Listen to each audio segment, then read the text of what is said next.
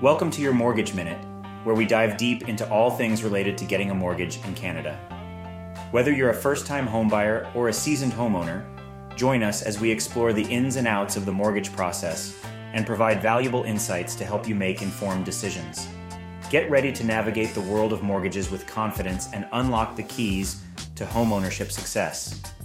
In today's episode, we'll cover the differences between fixed and variable mortgage rates in Canada variable rate options, trigger rates, historic data on cost savings, and penalty differences. Sure, let's dive into the fascinating world of mortgage interest rates in Canada. So, what's the difference between a fixed mortgage interest rate and a variable mortgage interest rate? Well, it all comes down to stability and flexibility. A fixed mortgage interest rate remains constant throughout the term of your loan. This means your monthly payment stays the same, providing you with predictability and the peace of mind that comes with knowing exactly how much you'll owe each month.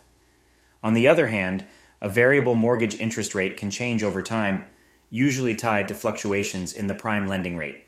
So, while your monthly payments may initially be lower, they can increase if interest rates rise. Now, let's tackle the difference between a variable rate with a fixed payment and an adjustable rate. When you opt for a variable rate with a fixed payment, your monthly payment stays the same, even if the interest rate goes up or down. However, the portion going towards the principal and interest will fluctuate.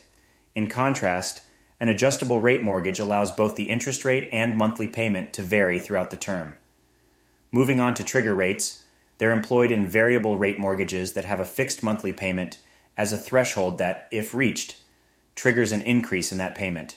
Unlike an adjustable rate mortgage where your monthly payment increases each time the prime rate goes up, your payment on a variable rate mortgage would not increase when prime goes up. What happens is the payment stays the same, but the amount of principal being paid goes down, while the amount of interest being paid goes up. So, in an increasing rate environment, once the monthly payment becomes all interest and no principal, your trigger rate kicks in, and the bank automatically increases your payment to put you back on your original amortization schedule.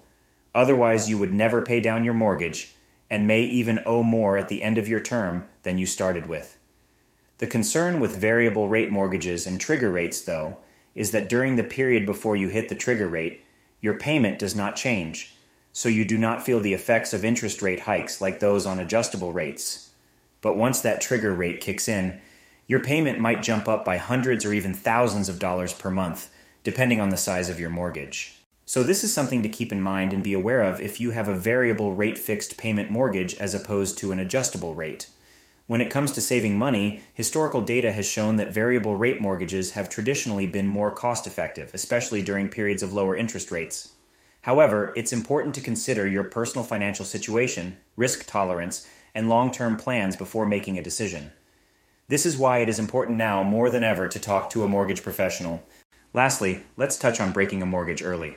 Generally, breaking a fixed rate mortgage early often results in higher penalties compared to breaking a variable rate mortgage. This is due to the fixed rate being locked in for a specific term, whereas variable rates can fluctuate more freely. So, when discussing your situation with your mortgage broker, these are some of the things to keep in mind. So, there you have it the lowdown on fixed and variable mortgage interest rates in Canada, along with some insights into variable rate options and early mortgage breaking penalties. In this episode, we explored the differences between fixed and variable mortgage rates in Canada, including the options available for variable rates trigger rates, historic cost savings, and penalty variations.